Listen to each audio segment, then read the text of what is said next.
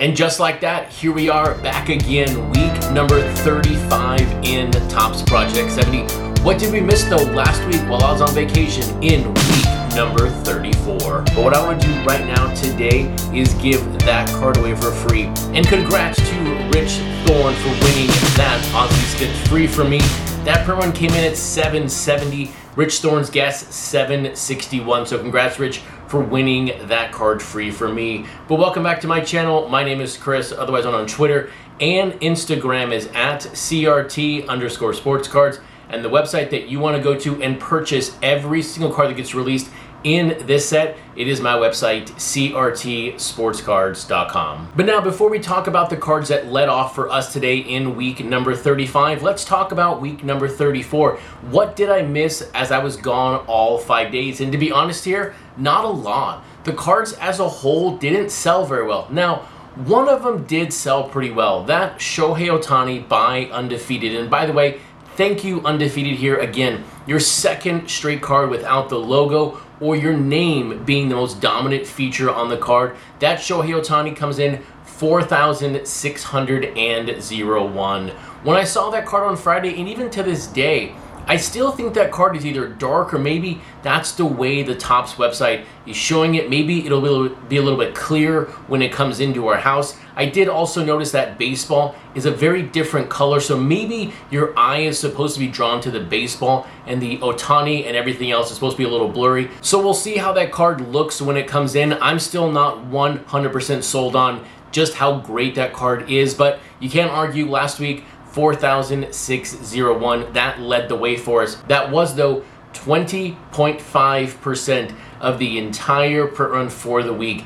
All 20 cards together sold just over 22,000 cards. More than 10 cards came in under a thousand. And so the average, when you remove that Ohtani from the cards last week, came in at just 1.1k. What does that mean for this set going forward? Now, in the moment, in the micro, not really too much. Look, this set is massive. We are now past card 600. This is a very, very expensive set. Everyone knows that. This is not really a surprise to anyone. But when you think about this compared to Project 2020, Project 2020 had five very distinct phases. You had the nobody watching phase, then you had the bubble, you had the bubble burst, you had kind of that middle of the run period, and at the end, really no one was paying attention. And some of those cards are some of the most valuable cards in the set in relationship to the third and fourth phases. Of course, nothing tops the first phase. And I'm not about to say here that the Mookie Betts by Ron English, because that is now the lowest printed card, or at least tied for the lowest in the set, is going to be worth more money in the future. No, we could start to see in the future 300, 400 per run. So I'm not saying 586 is low right now. This is just a new phase of the set. Over the past 60 cards, the average PR is 1.5K. So budgets are thin right now. Money is not really out there in the set, and baseball has ended for a majority of the fans. But now, in the big picture, when we look back in a couple of years on this set, when we got past card 600, maybe this is the time period where we say, you know what? That's where interest fell off. That is where the set died. You know, I said a few weeks ago, it really felt like card 600 should have been the end point of this set. So we will figure that all that out in the future. But in the short term, if you collect what you want, if you buy what you like, if you buy the players and the artists that make you the happiest, the print run doesn't really matter. Who cares if a card sold 800 or 900? Because if you are a fan of that artist, you were just glad to see another piece of artwork from that artist. But now, before we talk about the four cards that were released today in the set, I did want to alert you to a few different things around my content that are upcoming because they're very different than my Project 70 content. Next Tuesday, in partnership with Bleecker Trading. And Bleecker Trading, by the way, are the guys who were behind that recent Natural event. And by the way, thank you for this t shirt and the signed Natural artist print from the event. I'm going to have a one on one conversation with the designer and the artist behind Spotlight 70, none other than Andy Friedman. My Spotlight 70 boxes finally showed up in the mail this past week while I was on vacation. I haven't opened any of them. I don't know if I'll wait to open them then, open a couple, make, maybe make a video. But hopefully, if you're a Spotlight 70 fan, you will check out that interview. And hopefully, if you purchase a few boxes, you have found some really cool cards in those boxes. And then next Friday, October 22nd, there will not be a show. I'll be headed out to the Las Vegas card show. It's the first annual one. So I'm leaving Friday afternoon and I'll be in Vegas on the 23rd and 24th. So if you're on the West Coast or near Vegas and you want to check out a card show, I'll be in Vegas over next weekend. But let's get to it. Let's talk about the four cards that released today. First up, we have an artist redoing a player they did last year from Project 2020 we have Ermsy with his Derek Jeter. This is Derek Jeter's 17th card in the set, the fifth from 2011. And for the Yankees, this is card 129 in the set. Second up, we have Greg Crayola Simpkins with his Fernando Tatis Jr. This is the 24th time we've seen Tatis in the set. This is also the 13th card from 1988 Topps. And from the Padres perspective, this is card number 30. Third up here, it is Chuck Styles with his 1952 Topps pack of Mickey Mantle. This is Mickey Mantle's 20th card in the set. This is also the 20th card from 1952.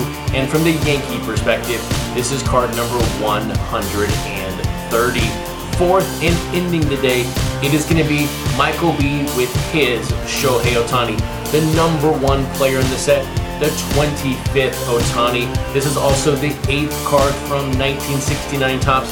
And from the Angels' perspective, this is their 64th card in the set. And yes, when you go back to do the average of all four of those cards on the player side, it is over 20. But look, at the end of the day, right now in Project 70, I think this is what we're going to see more of versus having newer players released. I do know that Blake Jamieson will be releasing a Joe Mauer card. That is very nice. We may get a playoff hero card here in the future if someone has a great playoff series or a couple of different series. Maybe an artist will take a risk and release a card like that. But for the most part, this deep and now in the off season, I think we're going to see more and more of these well-known players get released versus a no-name risk player. But we'll see how it all breaks down in the future. But when you take a look at these four cards, celebrate them for what they are. We get to see Michael B take on Shohei Ohtani. If you like Michael B, you are absolutely going to love this card. I am not the biggest Michael B fan, but that Ohtani looks really cool. Taking a look at the 1952 Topps Chuck Styles Mickey Mantle, that card right now, in my opinion, is one of the most unique cards in the set. Not only do you get a 1952 mantle, you get a wrapper on the card. This is the very first artist to tackle a wrapper on the card. I do not believe, though, that this is his wrapper card, but behind that mantle, I just want to rip that mantle off right now because behind it is my favorite card, 1952 Topps Jackie Robinson. And then behind that, you get Willie Mays. So this card, although it's only mantle, there are two other cards on it plus a wrapper. And so while that is a triple card with a wrapper parading around as a single card, when you take a look at the Fernando Tatis Jr. by Crayola, I don't really care that he has a Tatis Jr. I expected this card. I am collecting Crayola. That is a mask Mobber mascot on the front. They wanted to get a better look at the action. I do like the look of Tatis. He has finally gotten rid of the sunglasses. This is also a really cool back 80s year set that Crayola used. But for me, I'm just happy to have another Crayola card in the set. But now for the card that I want to give away for free tonight, it is going to be the only card that I've not spoken about so far. It is the Derek Jeter by Ermsy. And when you ask yourself, why did Ermsy use 2011 Topps for this card? You have to go back to the Xbox 360 archives. November 18th, 2011. That is when Minecraft was released on the Xbox 360. So it was a great way to celebrate the release of Minecraft. Obviously, it's Minecraft. When you look at the card, there's no question about it. So right now, in the comments below, leave your print run guess. The person nearest that print run without going over will win that card free for me. There are, though, two stipulations, but they're super easy. Number one, you must be subscribed to the channel. So if you're not subscribed, hit that subscribe button below. And the second one is every print run guest must be in before 10 a.m. Pacific Standard Time on Thursday morning. With that, that will complete your Monday night daily download. Best of luck winning that Derek Jeter free from me. And also, if you like the video, give it a thumbs up. And if you're not subscribed, of course, hit that subscribe button.